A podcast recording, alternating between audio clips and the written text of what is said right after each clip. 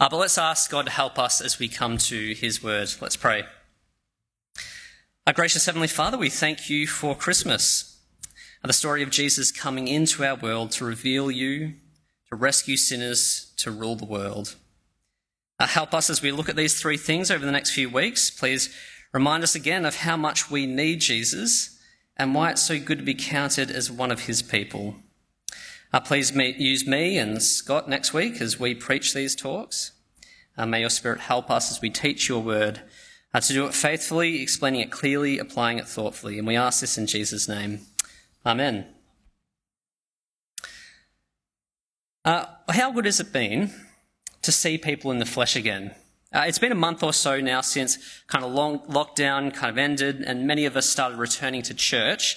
Uh, and I don't know about you, but I'm still having are those moments where I'm seeing people kind of face to face for the first time in ages.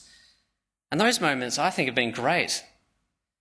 See, while Zoom uh, was a good provision, still is, uh, it's never really compared to the in flesh meetups that we have with each other.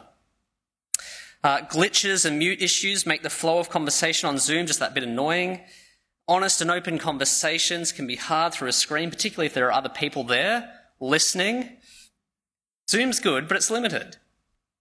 Uh, just this week, I spoke face to face with someone from one of our online Christianity Explored courses uh, this year who I've never actually met before in person. And it was just lovely to sit beside them, to chat easily, chat openly. I could read body language uh, much more easily offline and without the mask, too, which is good. Uh, I learnt more about that person from our short in the flesh conversation than I reckon I did from kind of eight weeks of meeting online. Uh, it's good to see people in the flesh because that's where we get the whole picture, the whole person. That's how we help, that's how we're helped to know them better. Well, the same principle kind of tr- holds true with God. When Jesus came to earth on that very first Christmas, the world for the first time got a glorious in the flesh meeting with God. No heavenly barrier, no masks, no Zoom, just God in the flesh, in Jesus. See, we know how good it is to get the whole picture of someone in person. Tonight we're going to think about how good it is to get the whole picture of God in the person of Jesus. So, what we're going to do is look first at how the Bible speaks about God revealing himself in Jesus, and then we'll think about three big aspects of God's revelation that actually help us to know him better and respond rightly. We'll consider the way Jesus reveals who God is, his good character, what God has done, his life saving mission, and how we should respond. God's call to believe in Jesus. So before we jump straight into those things, let's think about the big claim of the Bible that Jesus reveals God to us. Now, when you think of Jesus, what comes to your mind? A good man, a great man, myth, revolutionary leader, a prophet, a holy man. Uh, one of the more popular ones that I hear from time to time is that he was just a, a really good, righteous, and wise teacher.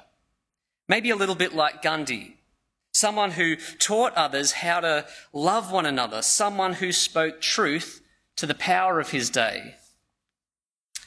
Now, at one level, Jesus was a very wise teacher. He did teach us to love one another, and he did call out the corrupt ruling class of his day. But the gospel writers, those people who knew him, who had lived with him, they actually tell us he was so much more than that. They make the claim that when Jesus arrived in history, it wasn't simply another wise teacher coming on the scene, but God himself.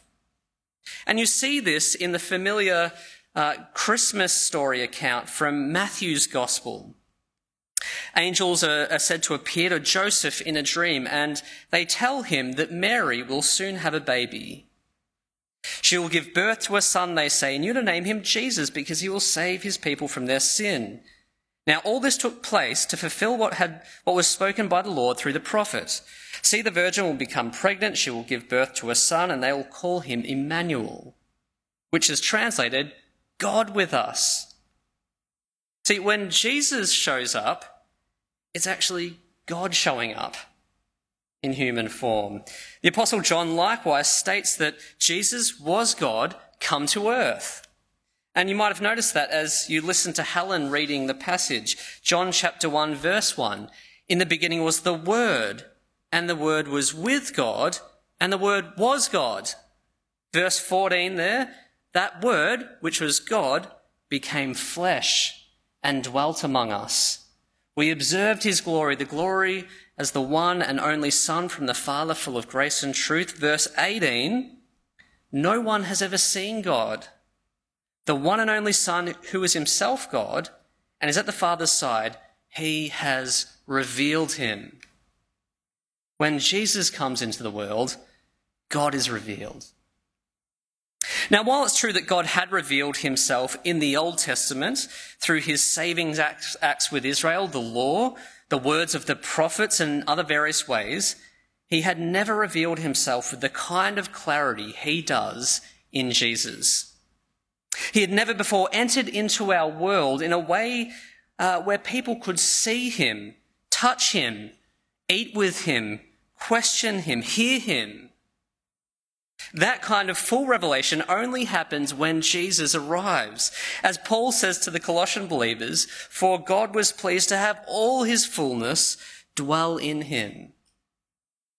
That's why John writes in John chapter 1 again, verse 14, we have seen his glory.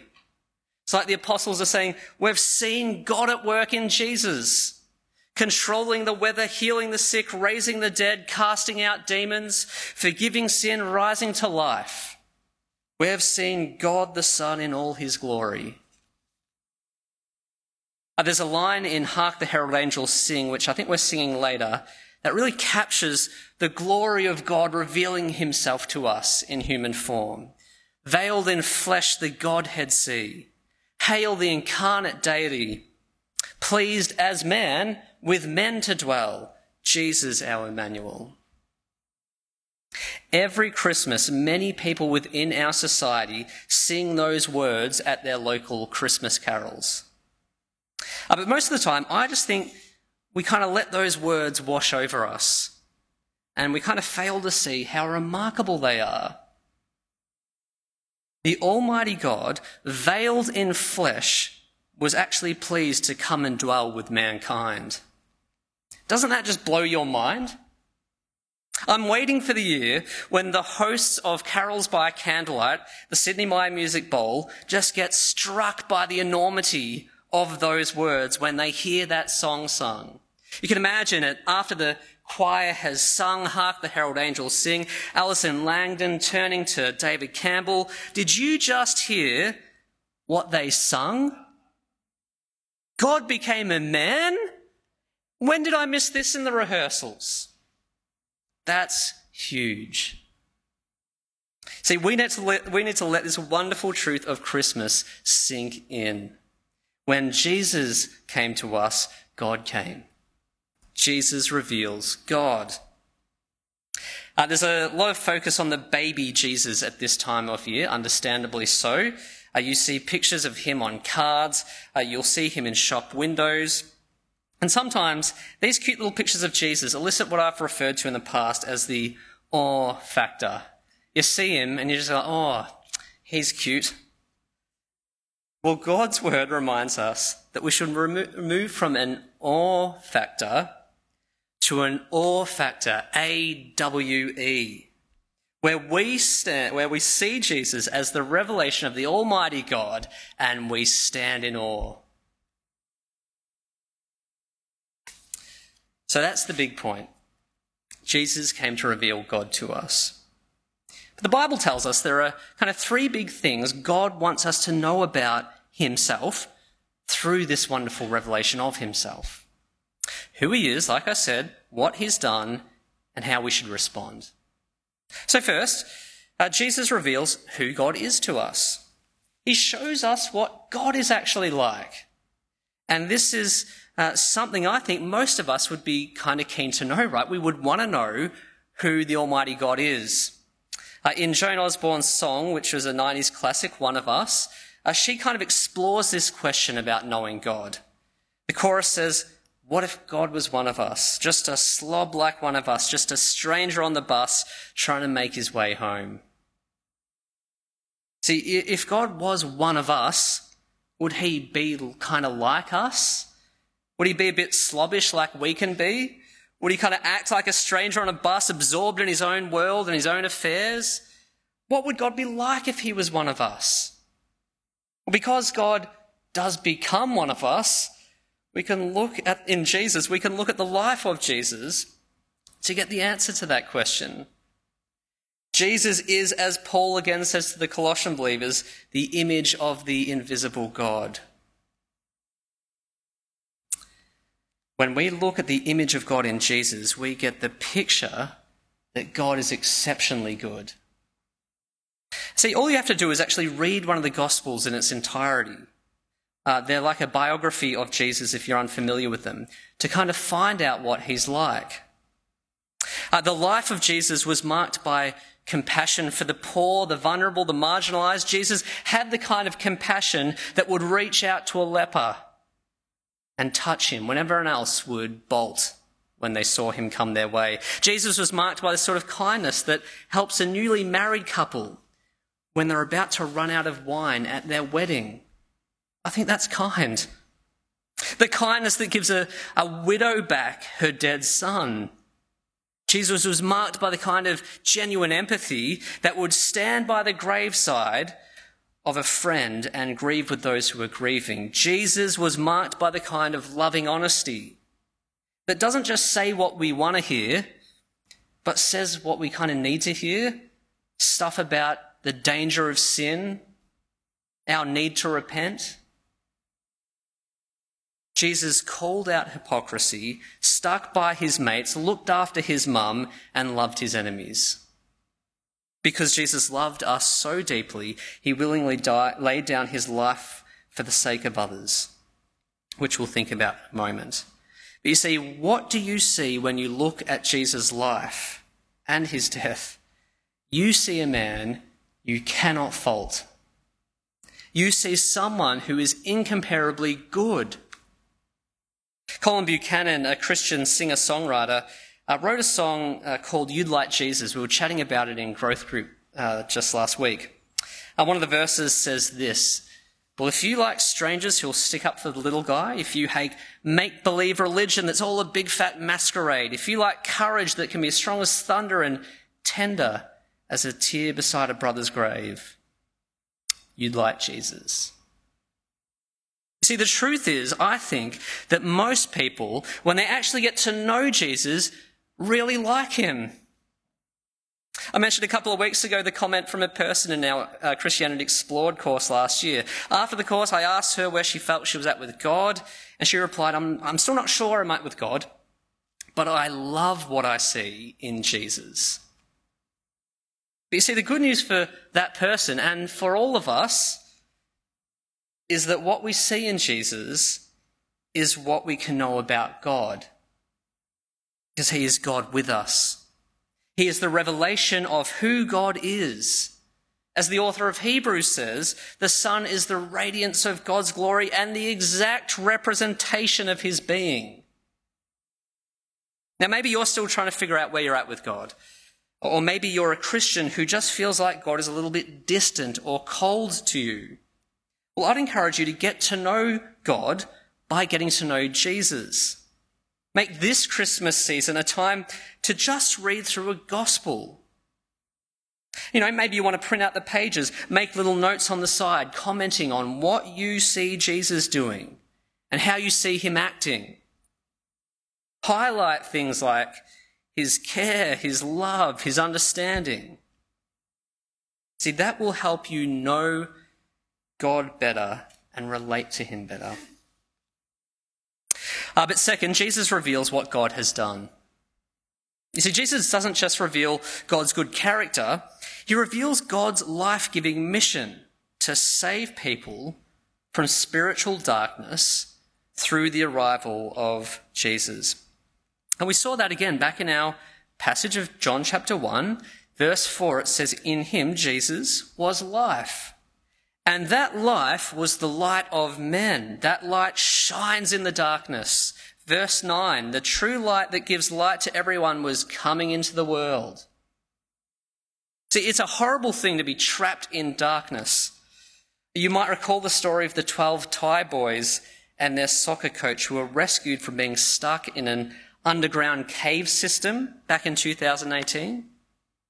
Uh, they had gone in to explore an, an elaborate uh, Thai cave system, but a heavy deluge of rain flooded part of that network and left them stranded on an elevated rock 4.2 k's from the mouth of the cave. For 10 days, this soccer team was trapped in the depths of the earth. No light, no real hope of survival, and it wasn't until their plight kind of went global that the whole world rallied its emergency resources together to pull off an incredibly difficult underwater rescue. So imagine being stuck on that cold rock in darkness for 10 days. How awful would that be, right? But imagine the joy of these boys when they saw that first little kind of glimmer of light bubbling up from the water. Imagine their elation as the torchlight from the two rescue divers finally broke through the water and flooded their darkness. Suddenly they've got light. Suddenly they've got the hope of life again. John reveals God's big plan to, to save mankind, kind of like a rescue mission, to bring light and life to a world trapped in spiritual darkness. See, in the Bible, God is described as light, which is often connected to the idea of Him giving life. That is why Jesus, who reveals God to us, speaks of himself as being the light of the world. You see it there in John chapter 8. I am the light of the world, says Jesus. Anyone who follows me will never walk in darkness, but will have the light of life. The reason our world is described as a dark place in the Bible is because we have cut ourselves off from God, the source of light and life. Instead of loving our Creator, we've ignored Him. We've lived life on our own terms.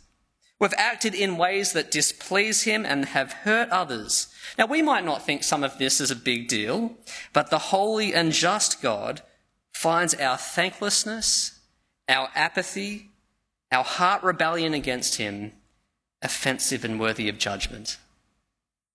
See, like the soccer team in the cave, we've kind of all wandered into dangerous territory.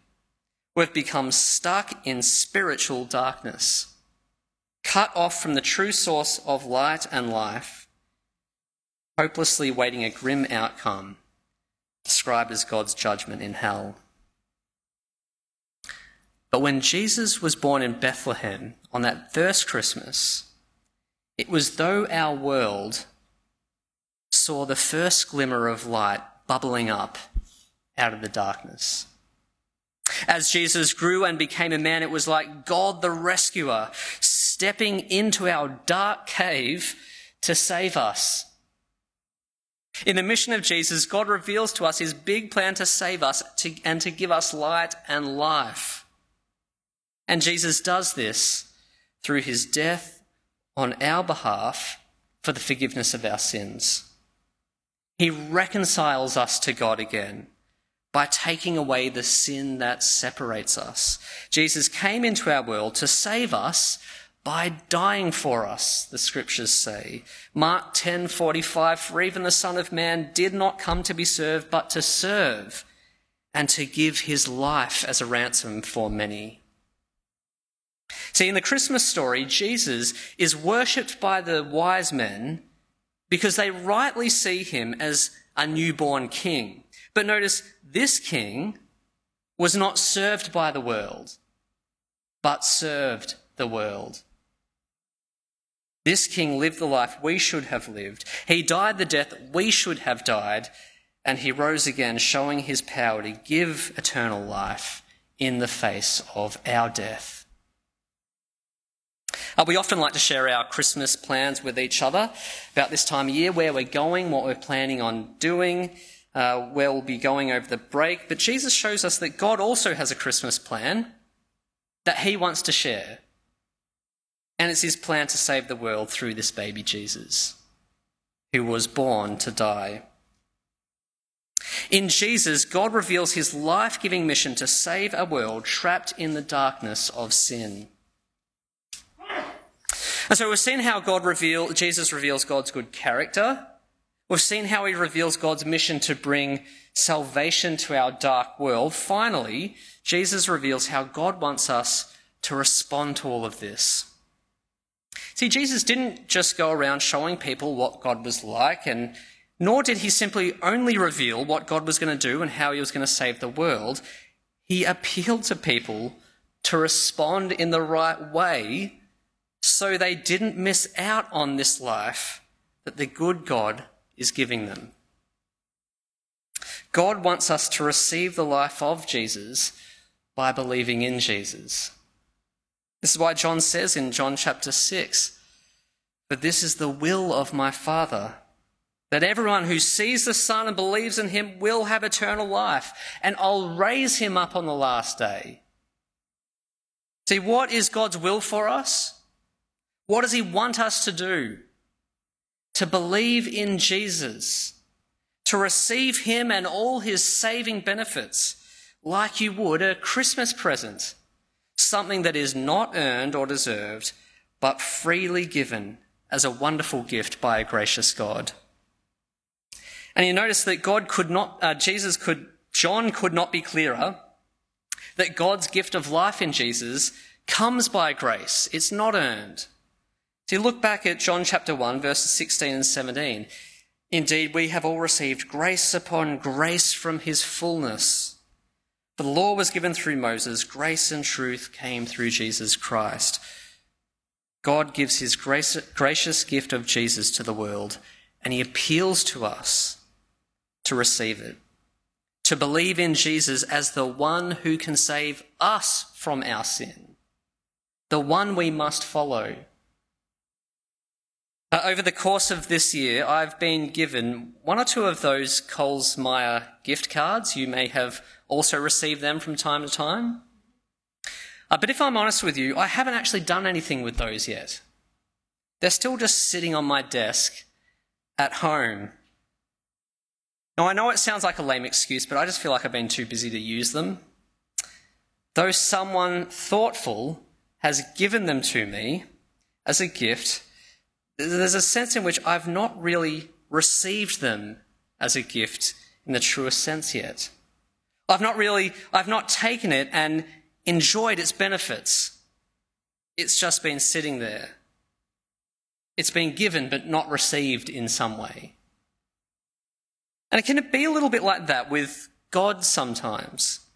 It's possible to treat God's infinitely greater gift of Jesus to our world in a similar way. Jesus has been given by God to our world.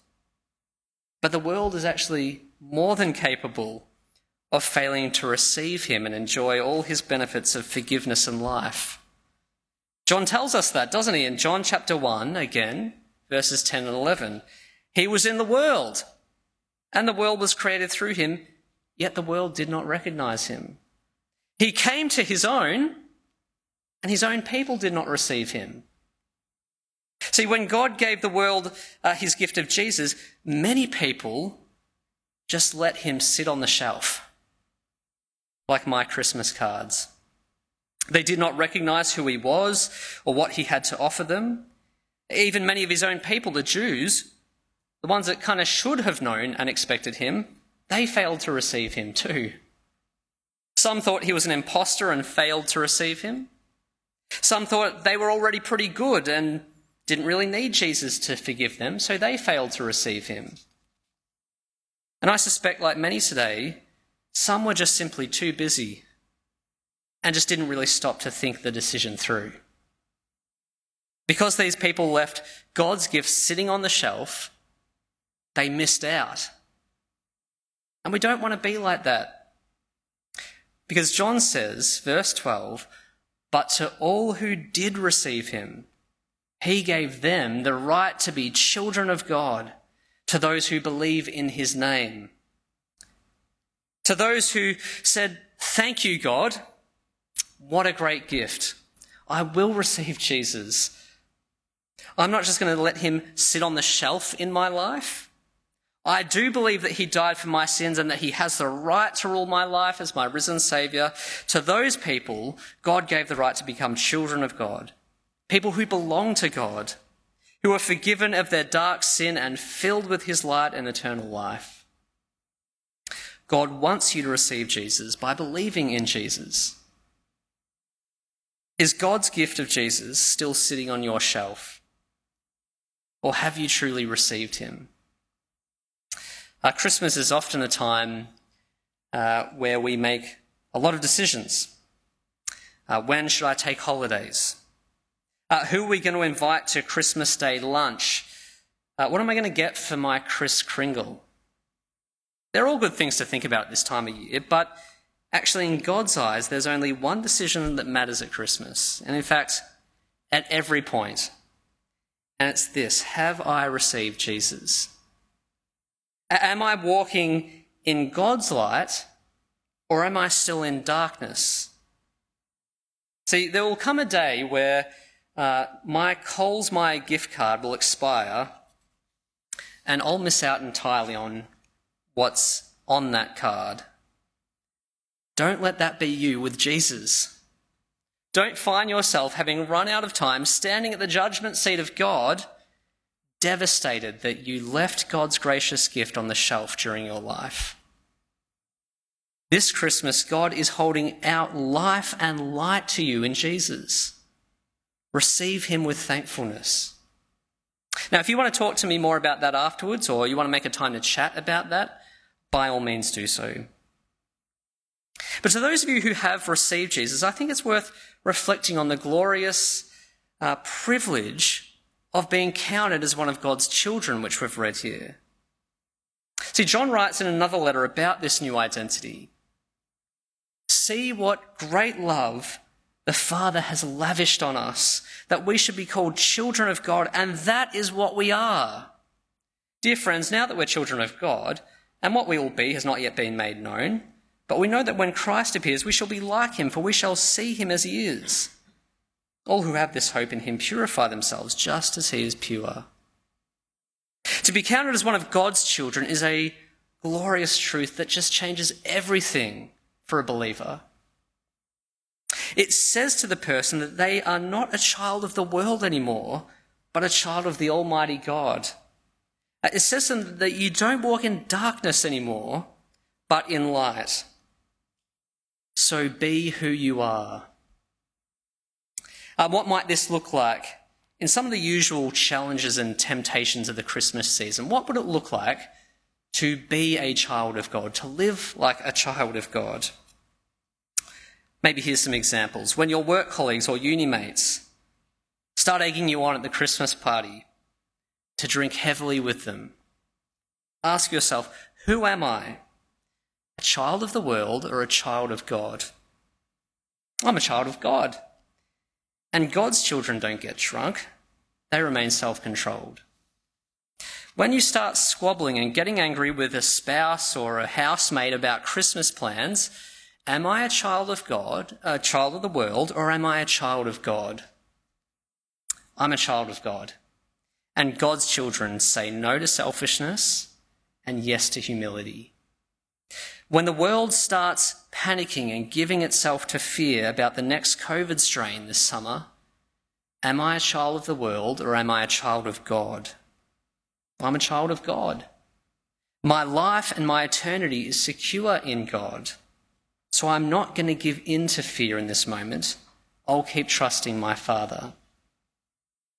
And when you fail at all of these things, as we tend to do, Again, we say, Am I a child of the world or am I a child of God? I'm a child of God.